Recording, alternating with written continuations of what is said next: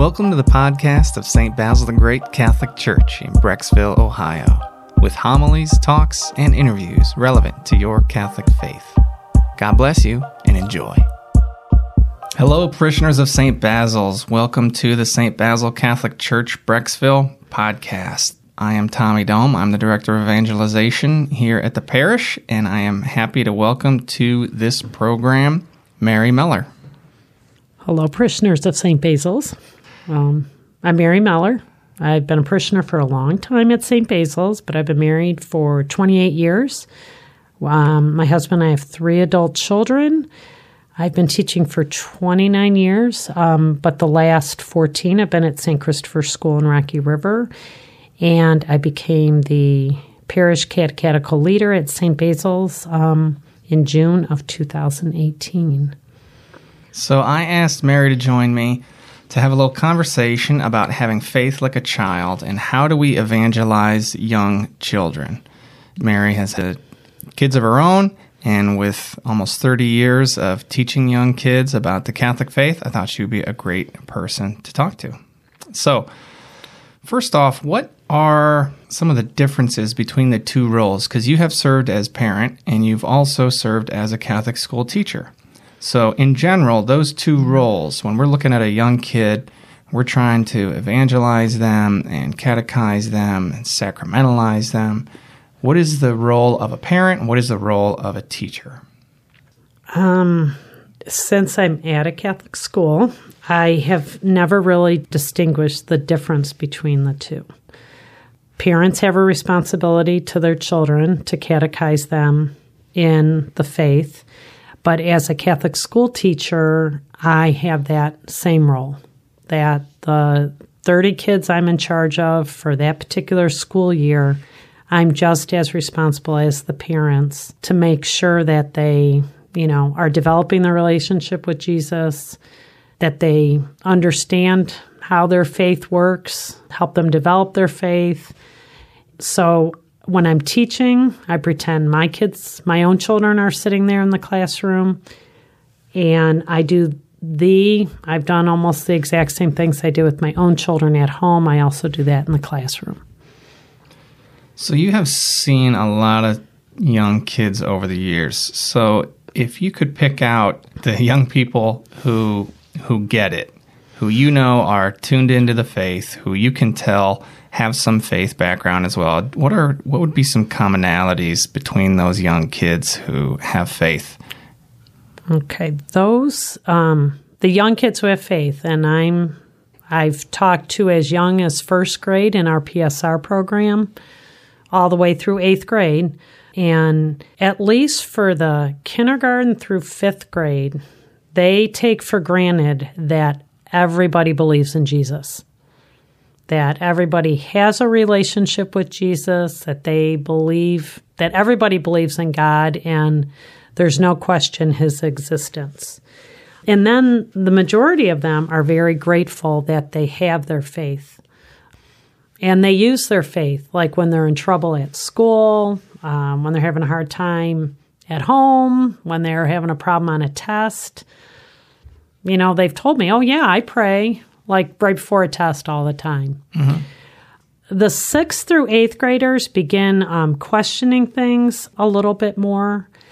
But with all these kids, their parents take them to church on a regular basis, they go to Mass, and the parents pray with their children. And a lot of them have special prayer routines with their kids.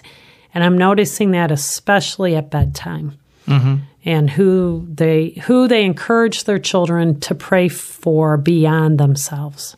Hmm.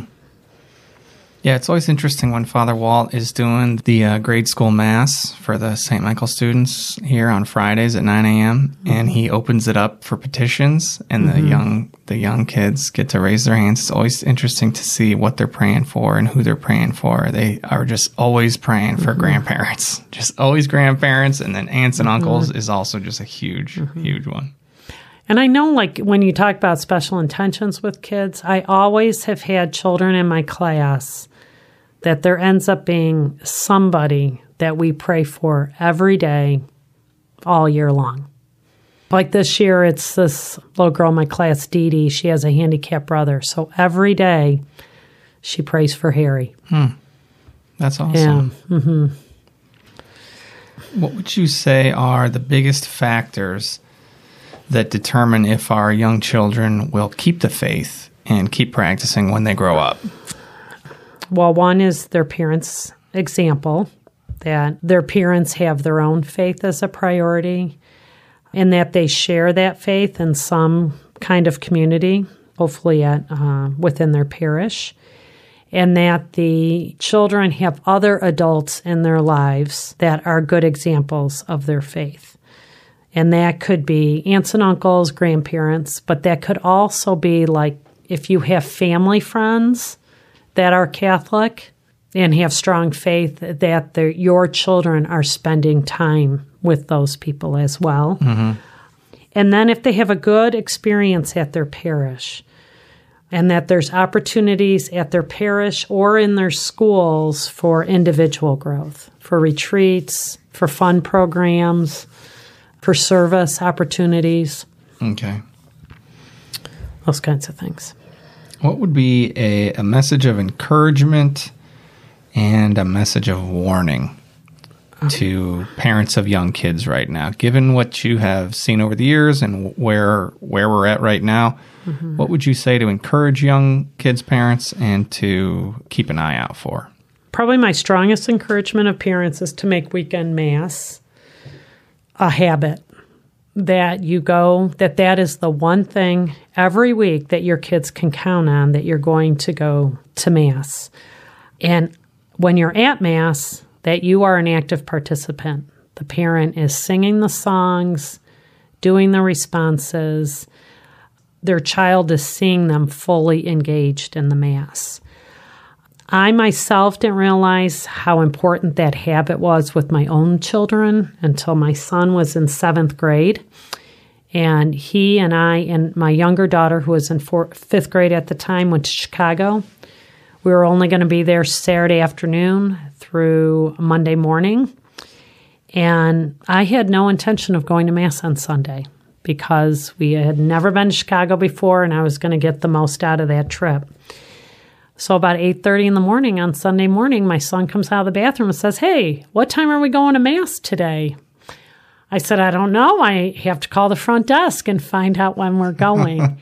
and I don't know many 7th grade boys that would come out of the bathroom asking when they were going to go to mass that day. Mm-hmm. But because it was that's when I realized that was an important habit that I had developed in my kids. And we went to Mass that day. And it only took an hour out of our day in Chicago. So, um, so I encourage parents to make Mass a habit that no matter what else is going on in your life, your kids can count on you going to Mass. The other thing that I would encourage um, parents is that they pray with their kids, pray with them in the morning before they leave, or if you're leaving the house together, that you come up with a prayer routine for the day, a prayer that you can send them off or that you're sending yourselves off into the world that day. That you pray at all meals, whether it's in your own kitchen or if it's at a restaurant. And that at bedtime, you pray with your kids, teaching them how to reflect on their day, and then, you know, just asking for guidance throughout the night. And then I think it's really important for kids to see us pray when some kind of tragedy occurred, whether it's your family, mm-hmm. in the community, in the world, that they understand that you stop everything to ask for God's grace in whatever situation is going on. Hmm. Oh. Yeah, what would be what would be a message of of warning of things to look out for and keep an eye out for? Well, I would always make sure that you are taking every opportunity to talk to your kids. It's pretty easy when they're younger, but when they get a little bit older, so I'm talking like fifth grade and up, I would set up situations where you could talk to your kids where it where the conversation will flow easily. And that would be like driving in the car, washing dishes, playing a game where they don't have to look at you and you can kind of prompt some questions or prompt some conversations of stuff that you might be worrying about. You know, I would be well aware of what they are doing. Like, I wouldn't give them a cell phone until eighth grade. And I would keep control of that cell phone through their senior year of high school so that you know what websites they're going on, who they're communicating with, and let them know that that if you do give them technology that it is a privilege mm-hmm. and something that you have control over. It's not something that they can just do on their own. And if they want to have a cell phone before that older appropriate age, then to have a basic phone and not a smartphone, just because really yes. the big stickler is internet access, which gives you access to all the all the apps and I mean every every cruel, every raunchy thing in the world has found a place on the internet, and it's just a couple taps away. Correct. And students are getting better and better at finding it and finding ways mm-hmm. around our safeguards and our guardrails. So, uh, as long as you can keep the internet out, that's what we're trying to do. Trying to do in mm-hmm. our families. Uh, one one Catholic evangelist I know says that regarding adult content and adult sexual content, that the smartphone has made all that stuff affordable, accessible, and anonymous. And it never used to be that way. You used to have to go to an X rated theater or you used to have to go to a gas station to buy a magazine, but now everything is affordable and accessible and anonymous. And that is, uh, that's a scary combination mm-hmm. there. And always remember that you are the parent. You're you're not their friend. you are their parent and sometimes that's hard and you have to say no. You and it's for their benefit even though it might be hard and they might be get really upset about it. Yeah, it's every um, parent's decision which battles to fight and which hills mm-hmm. to die on. But seeing what I saw as a youth minister, and seeing the statistics out there it's just it's just like everything i don't mm-hmm. want my child being exposed to they are exposed mm-hmm. to through media whatever that is. Mm-hmm. so we're trying to be you know really mm-hmm. hyper vigilant on that front at least mm-hmm. All right what about uh, since this is we don't want to sound real dire about our circumstances but we do have a culture that decades ago used to be mildly supportive of religion and, and then was neutral and now in some ways seems like it's openly antagonistic towards religion what would be a message of hope for parents who look out there and say oh my gosh there's just so many things trying to twist my son's or daughter's worldview and ensnare them in sin. What what is a message of hope for parents of young kids who are worried?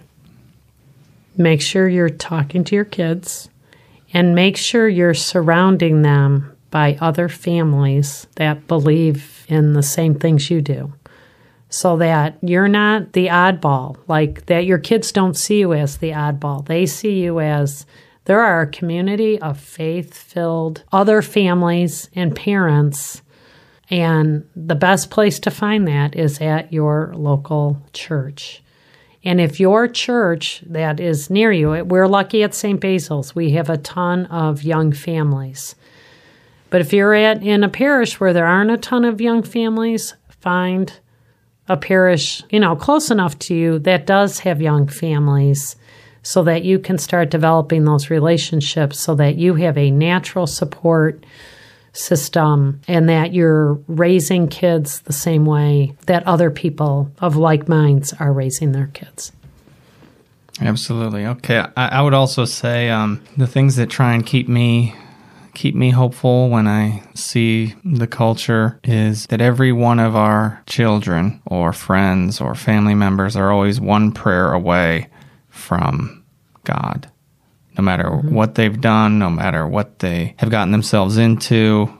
I mean, they can come back to the sacraments. It's one confession, no matter what they've done, and they are back receiving Holy Communion, and can be there every week, and can uh, uh, just just the, the amount of opportunities to come back to come back to church. No matter how far you veer off the path, God has always created a path back to that uh, that way that He wants to wants us to go. And it's important to share that with your kids so that they know that. Yeah, that God is way more forgiving than I am. You know, are there any resources in particular you would recommend to parents? I have for a long time used loyolapress.com. They have a lot of resources for parents of, of young children or children of all ages. There's also some adult materials. Um, the one thing they've developed over the last couple of years is a thing called the three minute retreat. And it is a nice way to start your day or end your day, and it's something you could share your share with your children. Yeah, as I as my wife and I look at how to how to expose our kids to the faith, you know, every new DVD or special book that comes out or illustrated Bible, like we try them all, like the Lego mm-hmm. Bible, the the Lego Catechism, just anything, even if we only read two or three chapters of it and, and then they get sick of it, just anything that might help them be interested in it and get some of those messages in, even through osmosis or just in the back of their minds. There are more resources than ever before for Catholics and their mm-hmm. kids. So it's out there. And kids that- love DVDs and movies and show them healthy ones. Don't let them see things that are PG or And our PG-13. parish, our parish has a, a formed subscription now, so you can go to basilthegreat.formed.org, and there's a whole kids section there with kids cartoons and even puppets for for younger kids. The last thing I was thinking was, you know, our young kids are going to catch us doing a myriad of things. They're going to catch us exercising, or they're going to catch us playing on our phones, or they're going to catch us watching TV, or they're going to catch us reading the Bible. And every time a, teen, a, young person walks in on us doing something, uh, that's a lesson, you know, that the Bible is important to us, or prayer is important to us, or the rosary is important to us, or Netflix is important to us, or video games are important to us. And uh, th- those lessons will stick one way or another, good or bad. Well, are there any uh, closing thoughts or uh, anything else that you would you would want to share with our young parents? Yeah, don't hesitate to reach out to, like, to me, to anybody on um, a parish staff. We're here to help you, and sometimes all you need is to be affirmed in what you're doing is is is right. I know you can always contact me if you have any questions about what you're doing with your kids. That's a great point. One of the things we mentioned earlier was that there are many different roles of people who will evangelize kids, and some of it's going to be parents, and some of it's going to be priests, and some of it's going to be parish staff members, and PSR teachers, and Catholic school teachers. And everybody has a role, and if you ever need help, uh, certainly come to the parish for recommendations on everything from books to videos to Catholic vacations, all kinds of things. We want to help. We want to help equip parents in this most important task of passing on the faith. Mm-hmm. Well, thanks for listening, and be sure to send your kids to PSR and subscribe to this podcast. You can search for the title St. Basil Catholic Church Brecksville in your favorite podcasting app. You can also find these at our website, basilthegreat.org. Be sure to follow us on Facebook and Twitter and Instagram. And if you want to really supercharge your faith, then the daily plan would be pray every day, read some of the Bible every day, and pray the rosary every day, like Our Lady asked. And every week, get to Mass. Every month, get to confession. And every year, a retreat or a pilgrimage. If you did that, every day, week, month, and year, then your faith and the faith of your family will reach new heights. Well, thank you very much, Mary, for being here and for the time. God bless you in your continued education of our young people. Thank you, Tommy. God bless you, everybody. St. Basil the Great, pray for us.